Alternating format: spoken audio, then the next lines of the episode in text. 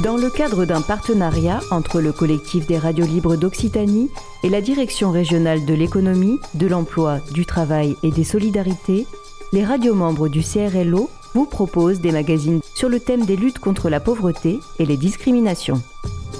Aujourd'hui, Canal Sud sur le thème État des lieux de la détection des violences sexuelles faites aux enfants.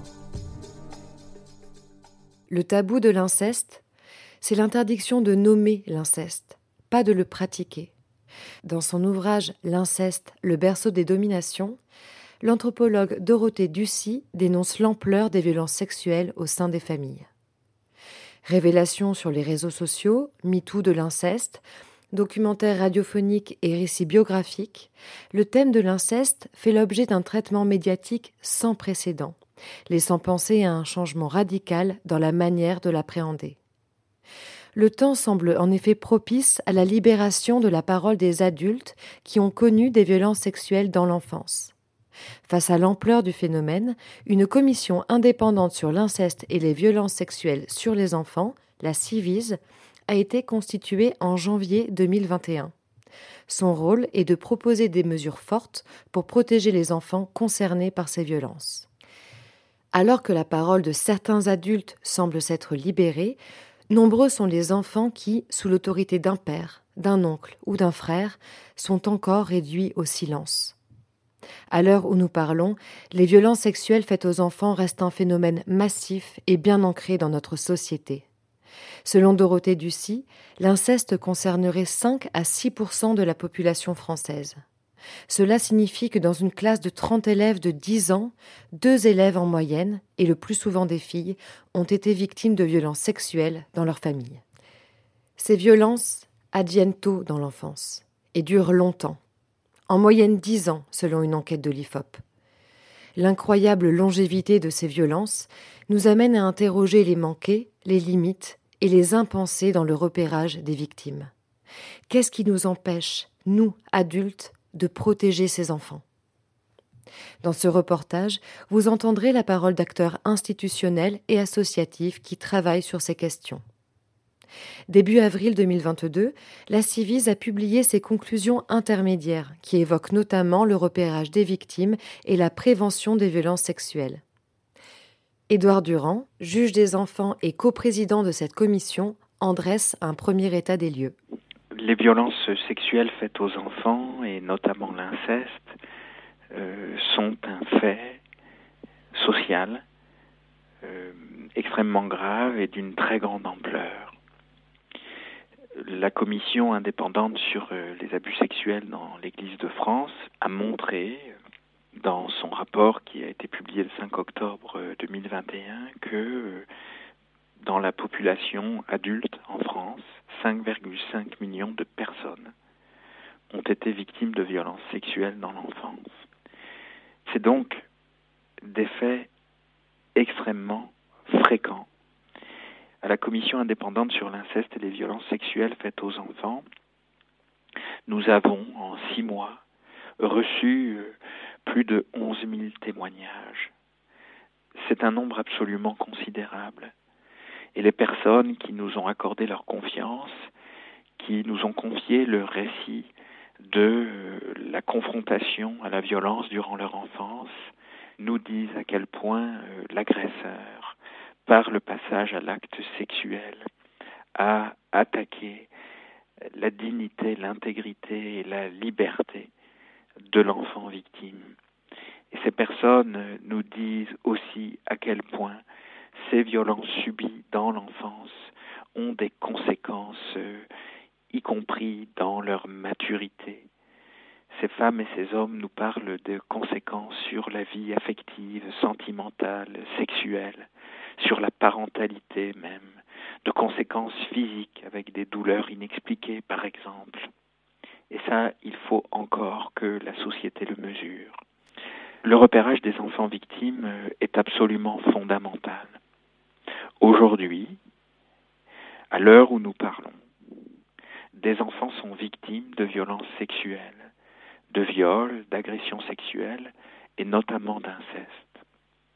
Par construction, à partir euh, des enquêtes de victimation, nous pouvons estimer que chaque année 160 000 enfants sont victimes de violences sexuelles en France.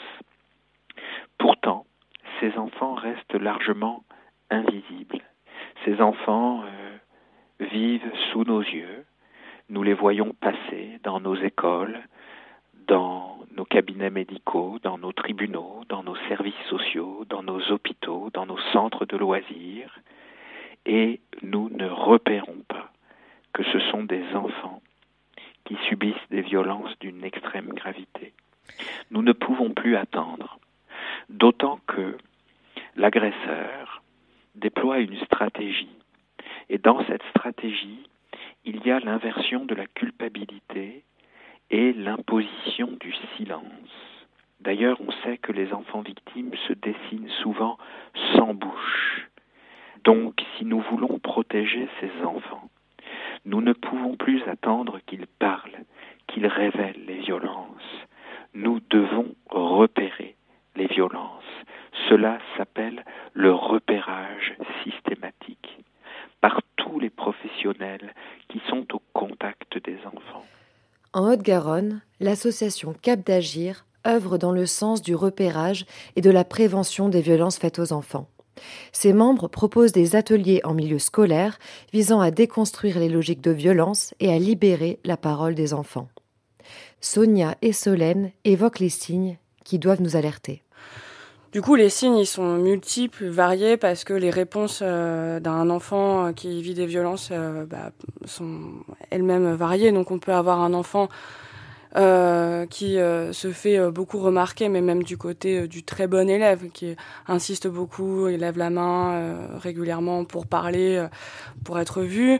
Ça peut être l'enfant qui fait des bêtises, qui est distrait, qui peut-être chahute ses camarades. Ça peut être l'enfant qui, à contrario, est extrêmement introverti, euh, qui bouge pas, qui fait pas trop de bruit, qui est pas forcément très animé, un enfant très sensible, très qui réagit très fort et très vite euh, aux remarques des autres. Ça peut être d'un coup aussi euh, des notes qui chutent, d'un coup des difficultés d'apprentissage qui sont aussi variées. Donc c'est pour ça que je dis c'est pas tel signe égale tel problème, mais un enfant qui d'un coup présente des signes d'apprentissage ou qui a des, difficultés dans son apprentissage, quand même, ça vaut la peine qu'on s'interroge sur qu'est-ce qui se passe. C'est pas forcément juste un dysfonctionnement euh, comme ça.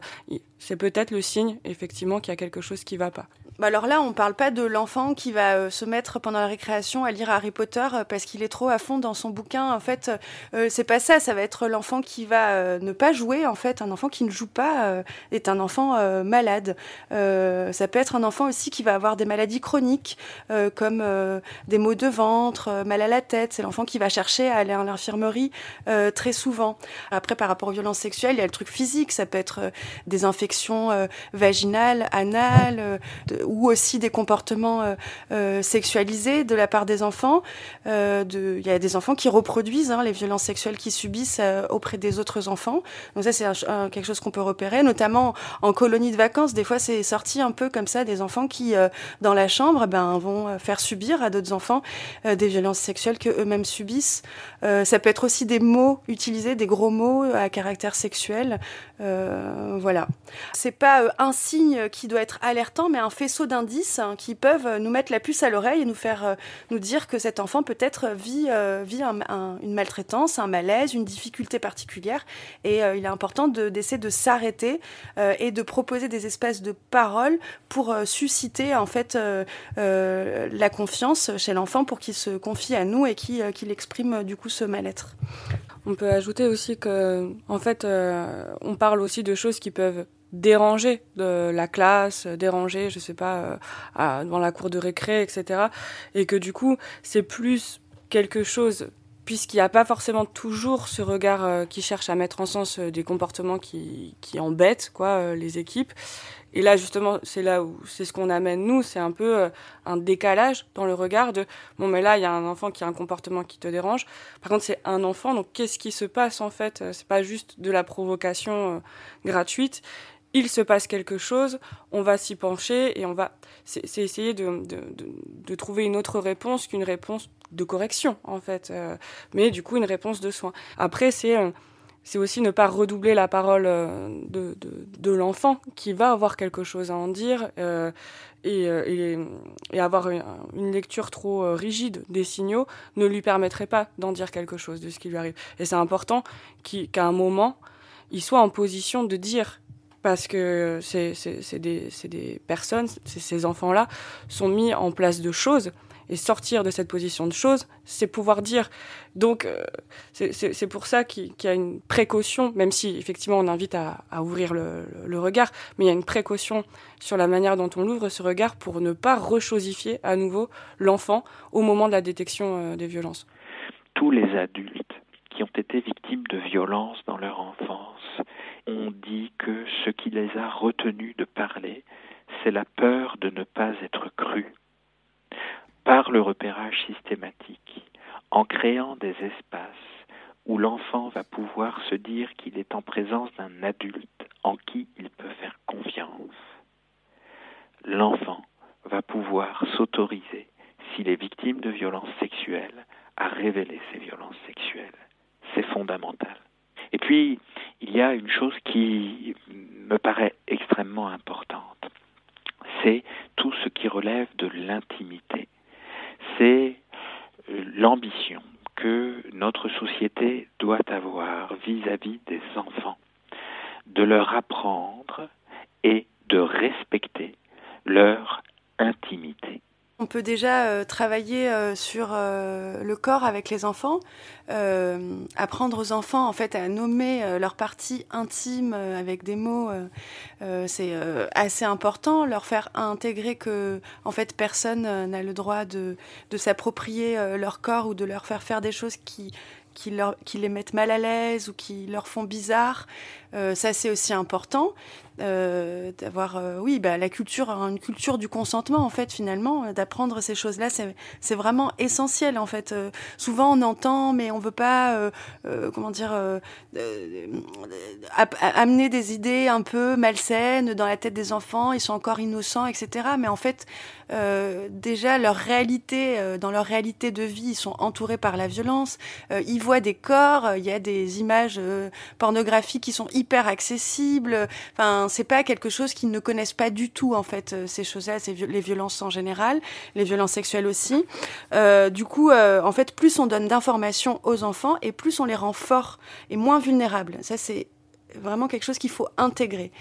Et ensuite, la deuxième chose qu'on peut faire d'un point de vue plutôt particulier, c'est aller voir l'enfant euh, quand on est au quotidien euh, avec lui ou avec elle, et lui dire euh, ben est-ce que ça va je, je, je T'es sûr que je m'inquiète un peu pour toi Est-ce que t'es sûr que ça va bien Et s'il n'a pas envie de, de parler ce jour-là, continuer en fait à revenir en, lui, en lui reposant la question. Mais je trouve que en ce moment t'es plutôt es plutôt calme. J'ai l'impression qu'il y a quelque chose qui te travaille. Enfin en fait il faut pas hésiter à poser aussi des questions enfants. J'ajouterais aussi, du coup, que c'est euh, euh, créer un, lien effectivement de, confiance avec lui et témoigner à un enfant qu'on est là et qu'on se soucie de lui, puisque comme on le dit, la plupart des violences sont faites par des personnes de son entourage. Donc qu'il y ait des adultes euh, ou des personnes qui lui témoignent de l'intérêt ou de l'inquiétude, déjà ça fait événement dans, le, dans la vie d'un enfant qui vit des violences.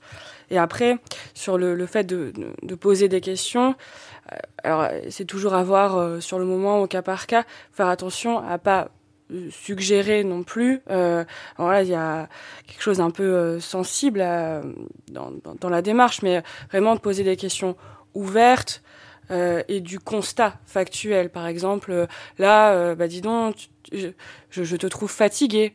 Euh, je sais pas, je, euh, tu, je sais pas s'il y a quelque chose au niveau du corps. Tiens, je sais pas, tu te grattes beaucoup là, ou tu as souvent mal ici, ou alors qu'est-ce que tu en penses? Des questions ouvertes, mais qui s'appuient sur un constat et qui euh, qui sont pas voilà redoublées d'une suggestion de la part de l'adulte euh, qui, qui viendrait d'emblée, mais mais qui par contre signale qu'on s'y intéresse et qu'on a remarqué quelque chose.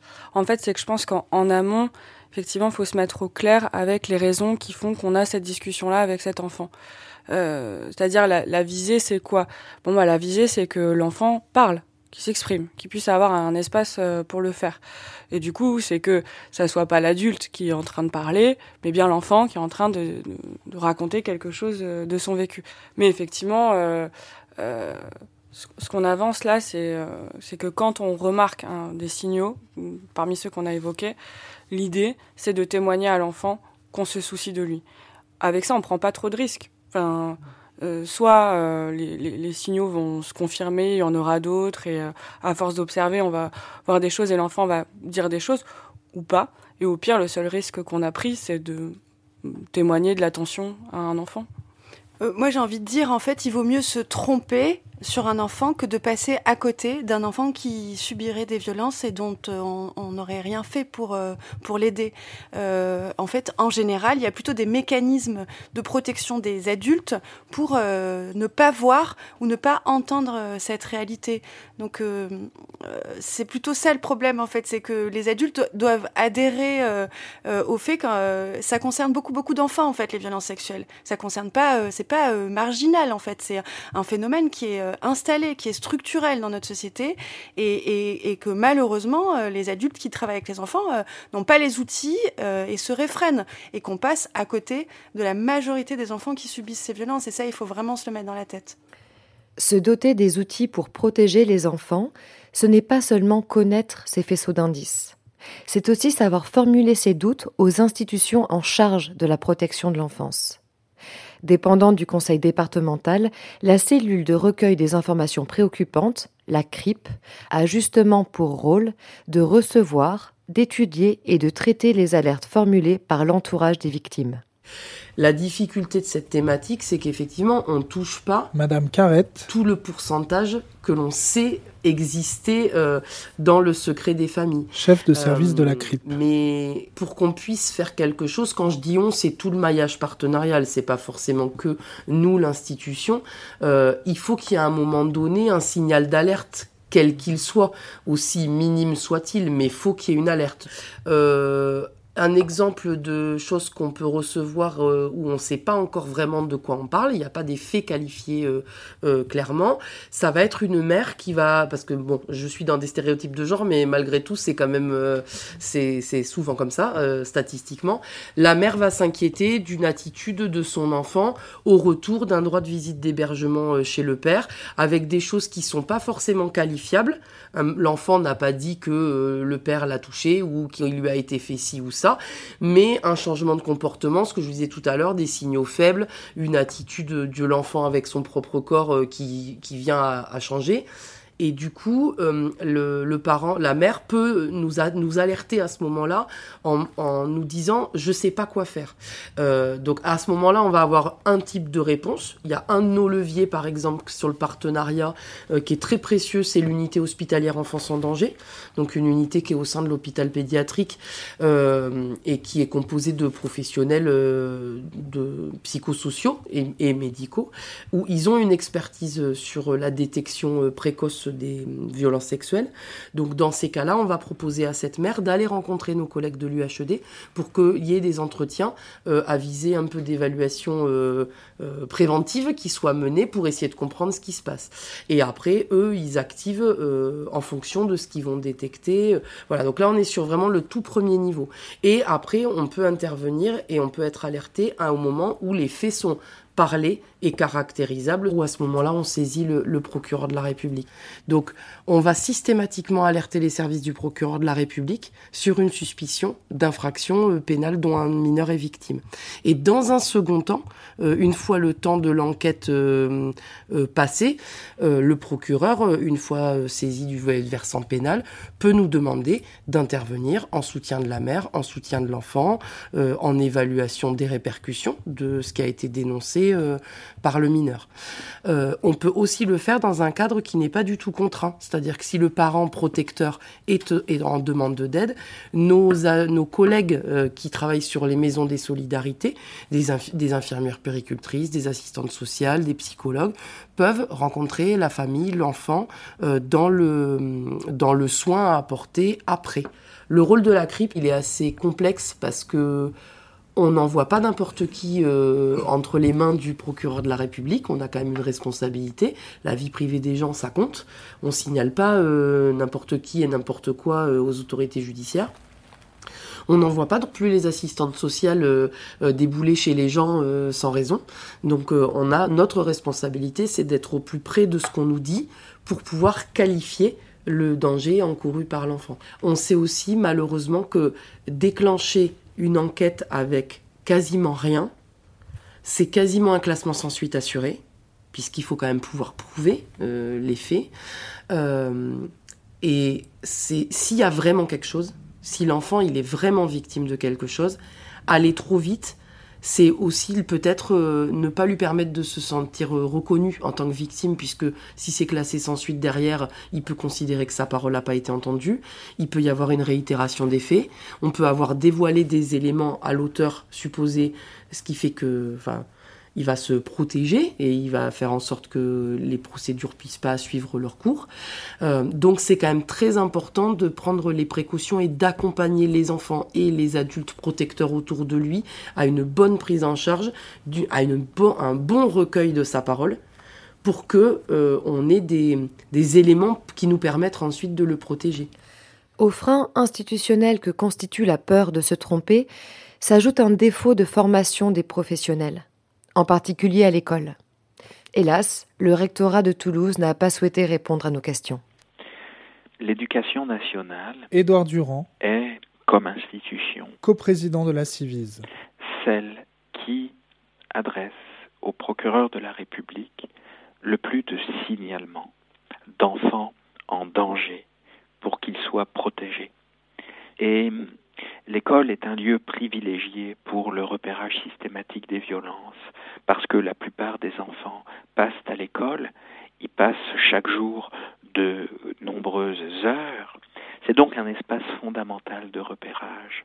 Nous savons, d'autre part, que lorsque, dans une classe, on organise des séances d'éducation à la vie affective, il y a toujours un, deux, trois enfants qui vont aller voir l'animatrice ou l'animateur de cette réunion et révéler des violences. C'est donc extrêmement important que l'école organise régulièrement pour chaque classe d'enfants ces séances d'éducation à la vie affective et sexuelle où on va pouvoir aborder avec les enfants les questions qui relèvent de la loi et de la transgression, de l'intimité, du corps, de ce qui est possible et de ce qui n'est pas possible, non pas pour mettre sur l'enfant la responsabilité de s'opposer à un adulte, mais pour ouvrir des espaces où il est possible de parler et d'éveiller la conscience de l'enfant à ces réalités. Parce que l'agresseur dit à l'enfant, mais c'est normal que je te fasse ça, c'est parce que c'est toi toi tu es particulier, toi je t'aime de façon préférée, ou bien c'est de ta faute, ou bien tous les frères, tous les pères, tous les éducateurs font comme ça. Donc il faut qu'il y ait un tiers qui dise la loi, qui dise ce qui est normal et ce qui est anormal, pour que l'enfant puisse élaborer et se sentir en confiance. Il faut donc que toutes les personnes qui interviennent dans ces séances d'éducation à la vie affective soient spécialement formées. L'éducation nationale, c'est un acteur euh, majeur de la détection euh, et de, du recueil de la parole de l'enfant. Voilà. Et c'est un sujet qui n'est pas aisé pour, euh, pour ces acteurs-là, parce qu'une institutrice, par exemple, elle n'est pas formée.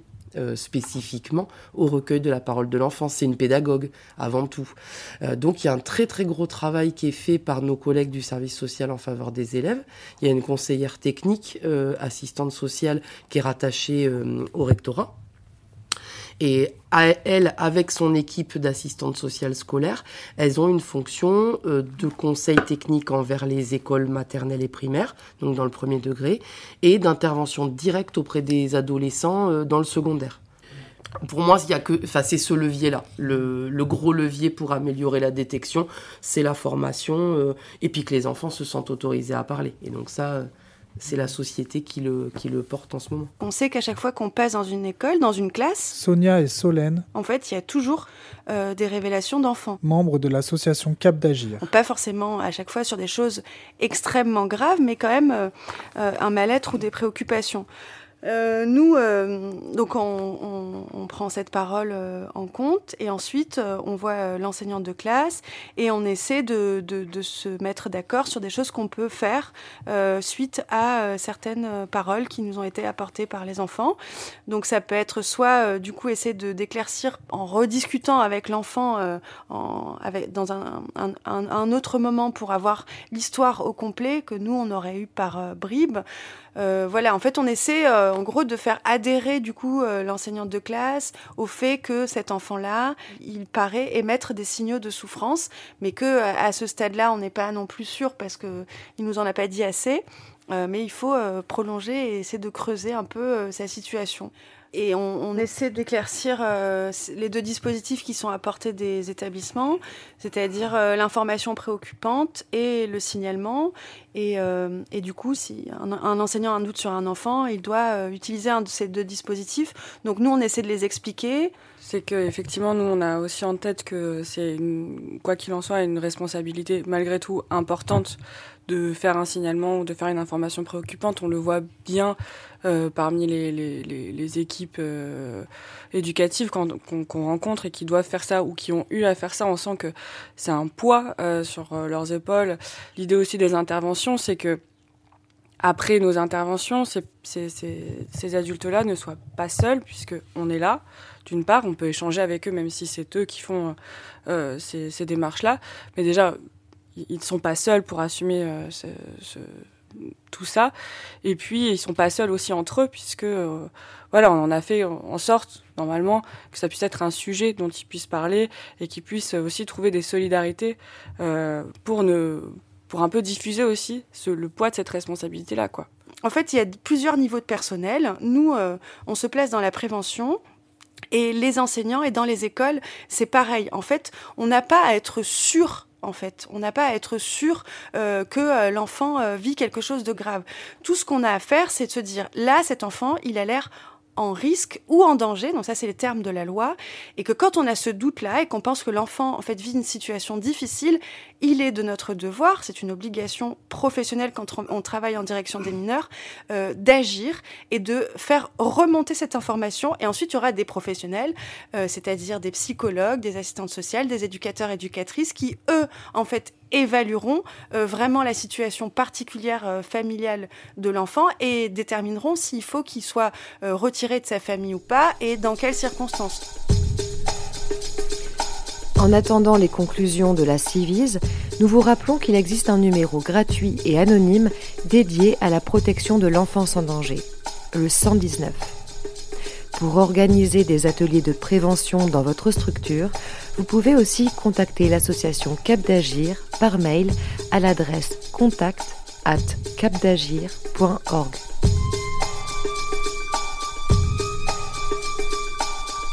C'est important que notre société se mobilise par rapport à ces questions. C'est des questions qui sont d'intérêt général et de santé publique en fait. Euh, euh, notre société euh, est prise par énormément de, violences et les enfants en, en sont les premières victimes. Et il est important en fait d'agir contre les violences sexuelles et les violences de tout type euh, parce que c'est un vrai fléau et, euh, et, que, et que malheureusement ces victimes-là vivent cette situation pendant euh, des années et qu'il faut arrêter euh, euh, ça. Et donc nous, on fait ce travail-là dans l'association, mais il y a aussi plein d'autres associations qui font du super boulot. Et, et, et ce serait bien qu'il y ait plus de moyens pour pouvoir repérer les enfants, euh, faire de la prévention. Il y, a énorme, il y a beaucoup de choses à faire, c'est un gros chantier euh, et, et ce serait bien que ce soit fait. quoi.